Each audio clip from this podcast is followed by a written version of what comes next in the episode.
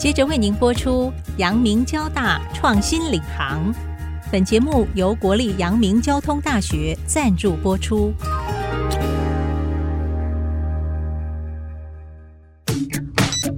欢迎登入 IC 部落格，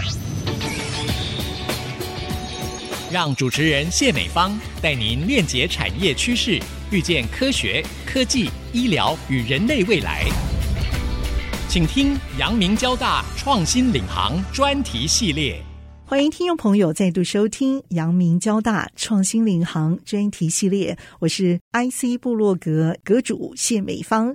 我想科技女力啊，其实他们就是在我们的生活、我们的工作、我们的产业界当中，可以看到他们娉婷的身影。那么去年底呢，有一个二零二一科技女力的一个大会的活动啊。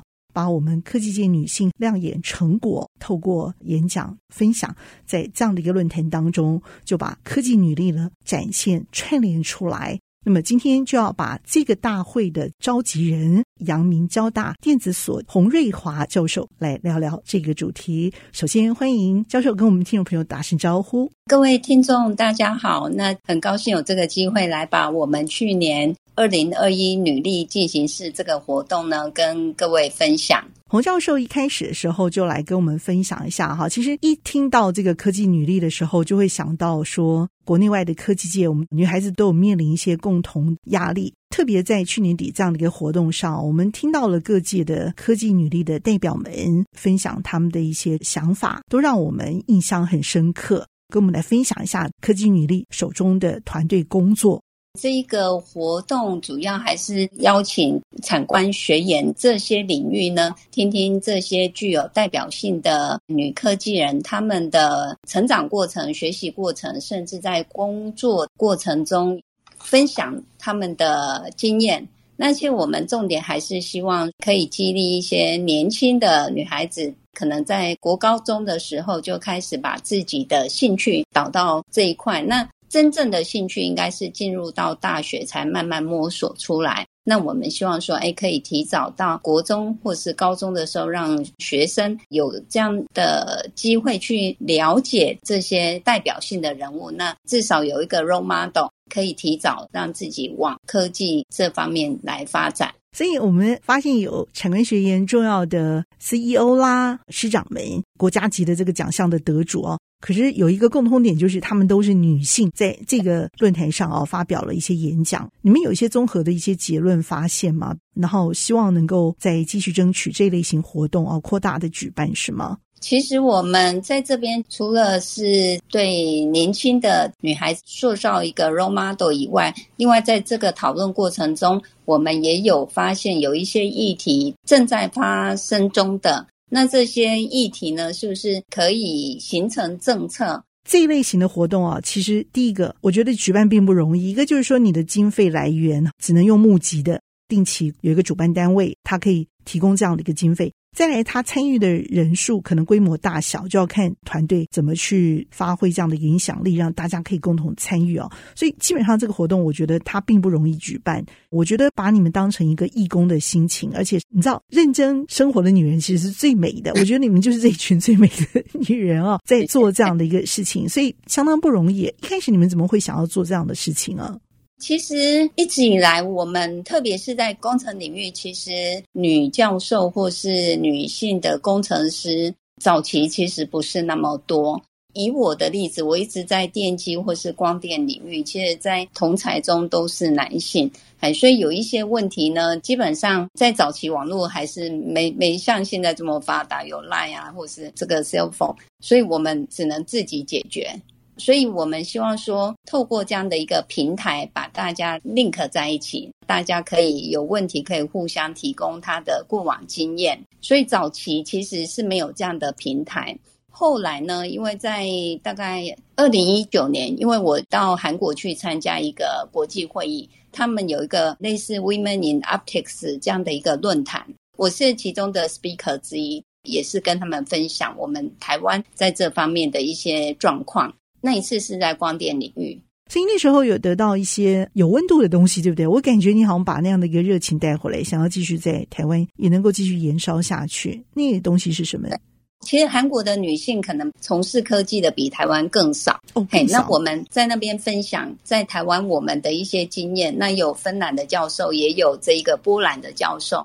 分享了以后，韩国的这些女教授，她就很感动，说：“哎，希望韩国的政府也可以注意到这一块，那有一些应该做的一些政策，也可以去 supporting 他们。”当场也有一些女学生有一些反应。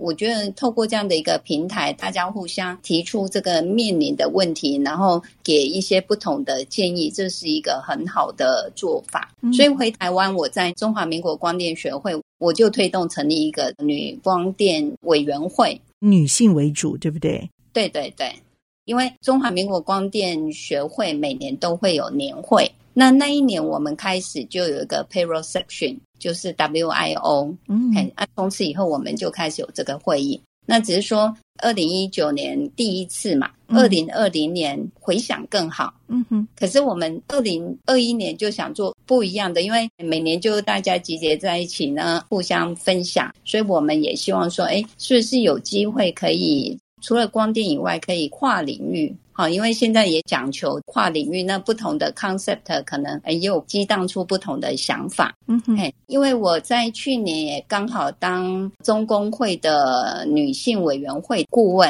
哎、嗯，所以当时他们的女性委员会主委就是薛文珍副校长。嗯，有一次他来找我，想规划说二零二一年中工会的女科技委员会这边怎么运作。我有提到我这样的想法，中工会这边就想，哎，这个想法不错，然后我们就开始规划。所以一开始这个题目也讨论了很久。嗯哼，嘿，对。我第一个好奇的是哦，你在韩国那个时候带出来的感动哦，是什么这么强烈哦，以至于会想要带回来台湾，而且一带回来就举办了三年呢，而且是在光电领域，对不对？那我们的女性中工会啊，这样的一个组织，我觉得也蛮特别的，因为它以女性做主角，而不是两性都有，可以在这个平台上嫁接，一起来举办这样的一个活动，甚至跨领域，像您所强调的啊，让不同科技领域的女性都可以在这里头做一个激荡跟交流。那后续我们就可以有很多的一些发想，也可以让年轻的一代啊继续来加入科技行业哈这样的一个平台。那时候，第一个先回答好不好？你在韩国最感动的是什么？你是看到来自国际的一些女性铺陈的共同的心声吗？感动了你，然后甚至他们也影响了政策的执行，改变了一些国际的声望吗？做了一些什么事情让你这么感动，以至于想带回来台湾？然后这次你们又具体想做了一些什么事情？从这个角度来切入，再补充一下。在韩国这边。那次欧洲的代表是 OSA，就是美国光电学会的理事长。但美国光电学会现在改为 Optica，O-P-T-I-C-A。那一位理事长，其实他分享的就是他当时在研究过程中，也要面临生产的问题、照顾小孩的问题。可是小孩长大了，又要面临长辈的问题。其实一样，这种情况在台湾其实是很常见的。问题是在欧洲，他们可能家庭观念对父母的 take care，我觉得台湾的女性还蛮辛苦的，因为毕竟我们家庭观念，亚洲的这个女性家庭观念比较重，还是以家为重，我觉得，所以在那边有听到他们面临这些事情，怎么样去做时间的妥善安排。所以我觉得，虽然说我们以家为重，可是毕竟小孩会长大，或是父母的问题也会解决。早期我们可能就是台湾，不管是女教授或女工程师，她面临这个问题，可能就离开职场，或是中断研究。这个问题其实回来以后也多次讨论了，那科技部这边也慢慢形成政策，所以科技部这几年其实他做了很多对这个女科技人或是这个女教授这里有很好的这个 supporting，嘿，所以在那里因为了解到欧洲他们的这个问题，那韩国教授他也对欧洲的这个 president 他提出来。这样的时间安排啊，或是同样发生的这个心有戚戚焉。可是，在韩国可能，哎，女性更弱势，那他们升迁其实也受到很大的限制。我觉得在台湾升迁这一块，这几年应该是已经慢慢两性平等，可是早期可能不见得是这样。对，因为台湾的女科学家还有这个女性的 CEO 啊，其实比例上真的是比这些国家都还来得高，就是因为台湾做了某种程度的突破，对不对？嗯嗯，对对。精彩的分享，我们先休息片刻，稍后呢再回到阳明交大创新领航。欢迎听众朋友再度回到阳明交大创新领航专题系列。那么，因为你们希望能够在政策上同时着力，也有邀请我们的科技部次长来，大家在这边互相交流嘛，对不对？之后有一些共识之后凝聚出来，而且变成一个政策，这个才是最难的部分哦。我发现你们有把这整个绑在一块来做。办活动总是要有一些 outcome 嘛，那这些 outcome 是要解决问题的。在我们那个二零一九年的这个 Women in Optics，跟隔年，我们都很欢迎哎男教授一起参与，因为他参与听到这个女教授的一些心声，那他可能在平常的生活中或者在平常的工作场域就会改变不一样的态度，或是回家也邀请这个女教授先生过来。可以了解说，哎，他们工作不是只是教学而已，还有其他的研究啦、服务啊，面临学生的问题。那这回去可能更会体谅工作场域的一些情况、一些现象。这个论坛呢，我觉得站上去的都是女性，对不对？可是呢，我们有这样的一个层峰的主管呢，却是我们的男性的科技层峰。他站上去听我们共同的心声，做出我们心里头想说的共同的话。我觉得那真的是暖度很够的事情。我觉得我们邀请的这些与会者是非常重要的。不仅科技部长一开始的开场，其实他有跟我们讲了，已经做了一些规划。那林次长是从这个一开始参加到结束，给我们一些 conclusion。因为林次长听到我们的心声了，所以美方刚刚也提到说，其实我们在主办会议，到处去筹措这个经费。其实次长看到我们一群义工在做这样的事情，那为了经费这样的奔波，也看到说女科技人学会，其实女科技人学会很早就成立了，可是运作起来很辛苦，因为没有经费来源。这一次呢，这个会议结束以后。林次长回去就开始就找我们这些女教授啦，或是产业界的去讨论，最后他就全力 support 从科技部来 support 这个学会哦，真的恭喜固定的经费很给力，对不对？对，其实我们马上三月五号就开始第一场活动。其实我们就是二零二二春季女科学影，那主要邀请的对象。就刚刚讲的，我们是邀请高中生，就是让他们先看看未来科技的发展。那未来科技的发展，在这一次我们有光电的，那有电机的，以及医学重要的 speaker。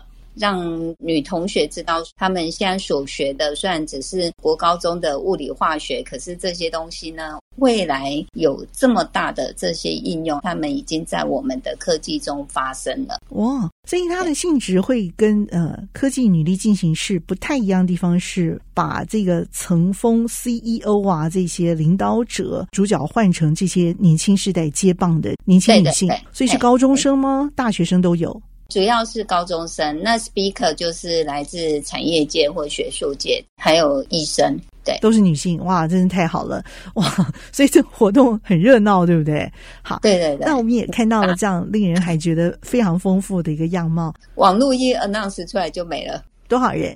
我们限定七十位哦，七十位哦，所以真的是一下就报名完了耶。对对对，OK。可惜你们真的是一对一，有策略性的要教会他们一些事情，对不对？感觉是精英班呢。对，可是我们是希望说，让这些小女生可以在这个年纪可以知道说，哎，她如果往科技医学领域，未来会像 speaker 这个样子，那会了解到哪些东西。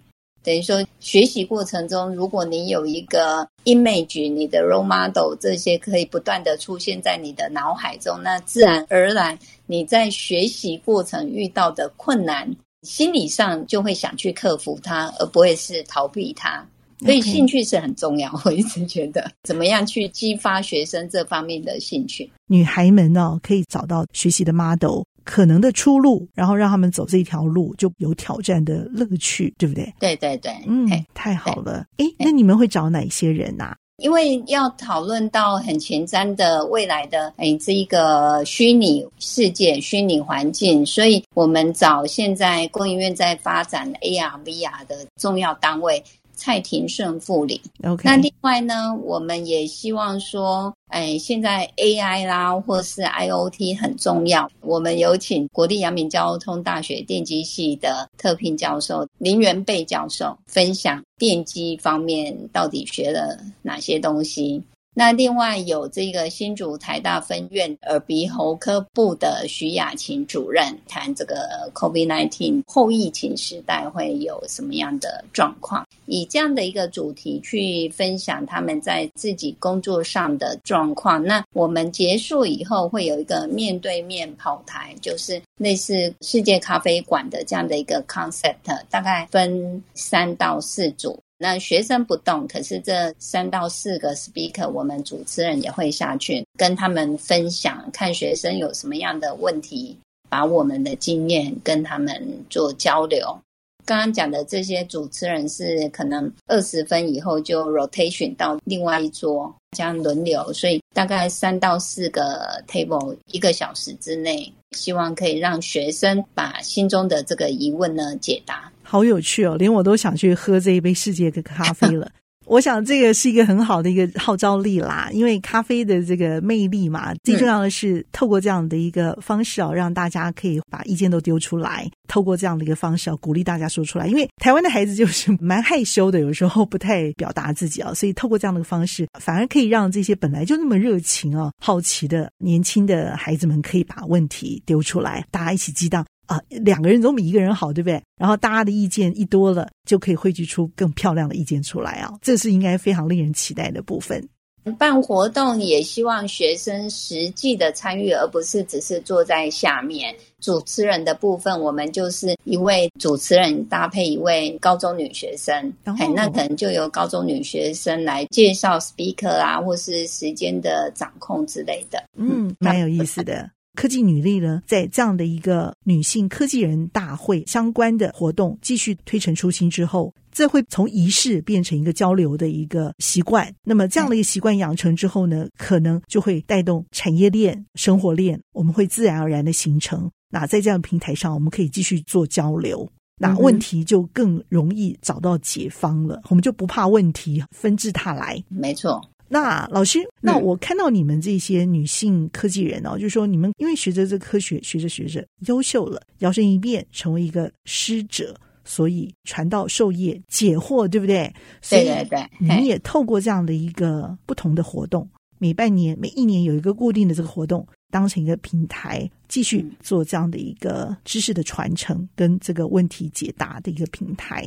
那你们呢？升华成为扮演这样的一个机构，build up 这个平台的人，那也形成一个策略啊、呃，让我们可能会找得到有关女性的这些重大的发展计划，还有需要的经费继续来做台湾女科技人学会。所以我也很想问你们，下一步想要做什么？台湾女科技人学会刚刚有提到，因为这个林次长的全力 support，所以我们在这个学会里面就有很多组别，比如说有负责国际链接的，有性别议题研究的，或是产业链接。那有负责教育的，我是负责女科技人网络，就是怎么样去建立这个平台，然后让年轻的这个女科技人在职场生活的经验分享。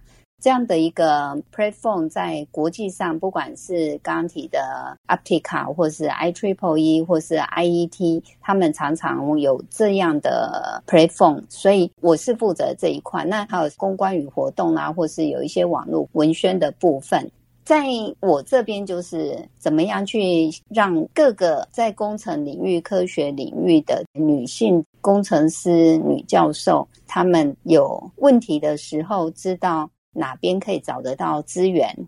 另外呢，我们在国内办的这个活动，刚刚只是对年轻的这个女学生。那接下来我们在四月台中有一个就业博览会，我们会讨论这一个女性在职场，因为就业嘛，所以未来进入到职场，她的权益是什么？嘿，我们会有这样的一个分享，找科法所的老师来讨论这个议题。哎，接下来可能就会就是这个领域的类似世界咖啡馆这样的一个有一个主题，然后去讨论。所以，哎，我们是希望以我的部分就是建立这样的平台，然后把它跟国际做链接，让国际上也知道说，哎，台湾有这样的一个女科技人学会。那我们这边的努力，那我们哎做了什么样的事情，然后可以跟全球，因为全球在女性的议题上其实也都在做。那我希望说，未来两性在职场上就没有性别的问题了，不会因为你是女性就比较弱势了。可是女性所承担的责任呢，她在一些权益上也同时受到一些保护。比如说，哎，我今天要生产，那我研究就受到影响了。可是科技部可以在我这一段时间呢，目前已经有这个政策，就是我可以去聘博士后协助我没有办法 in person 的这样的参与活动，可是这个博士后可以帮我做，所以我的研究不会因为我生产受到中断。所以我们就是哎去收集，将政府这边可以做什么事情，我们有机会就可以反映给这个决策单位。这是我们希望说在这一段时间可以做的事。那当然，后续还是要传承给年轻的人。每一代每一代都有不同的想法，那一代比一代做得更好。对，是真的很需要你们啦！你们真的是要站出来做事讲话，因为你们的声音真的是这个时代需要被听到的。很高兴与阳明交大电子所洪瑞华教授精彩的分享。了解到我们的科技女力生活和产业进行式都是一股重要的柔韧动力。谢谢教授，谢谢，谢谢，谢谢美方的访问，谢谢听众您共同的参与。阳明交大创新领航，我和洪瑞华瑞航教授一起在频道上和大家 say goodbye，拜。拜拜。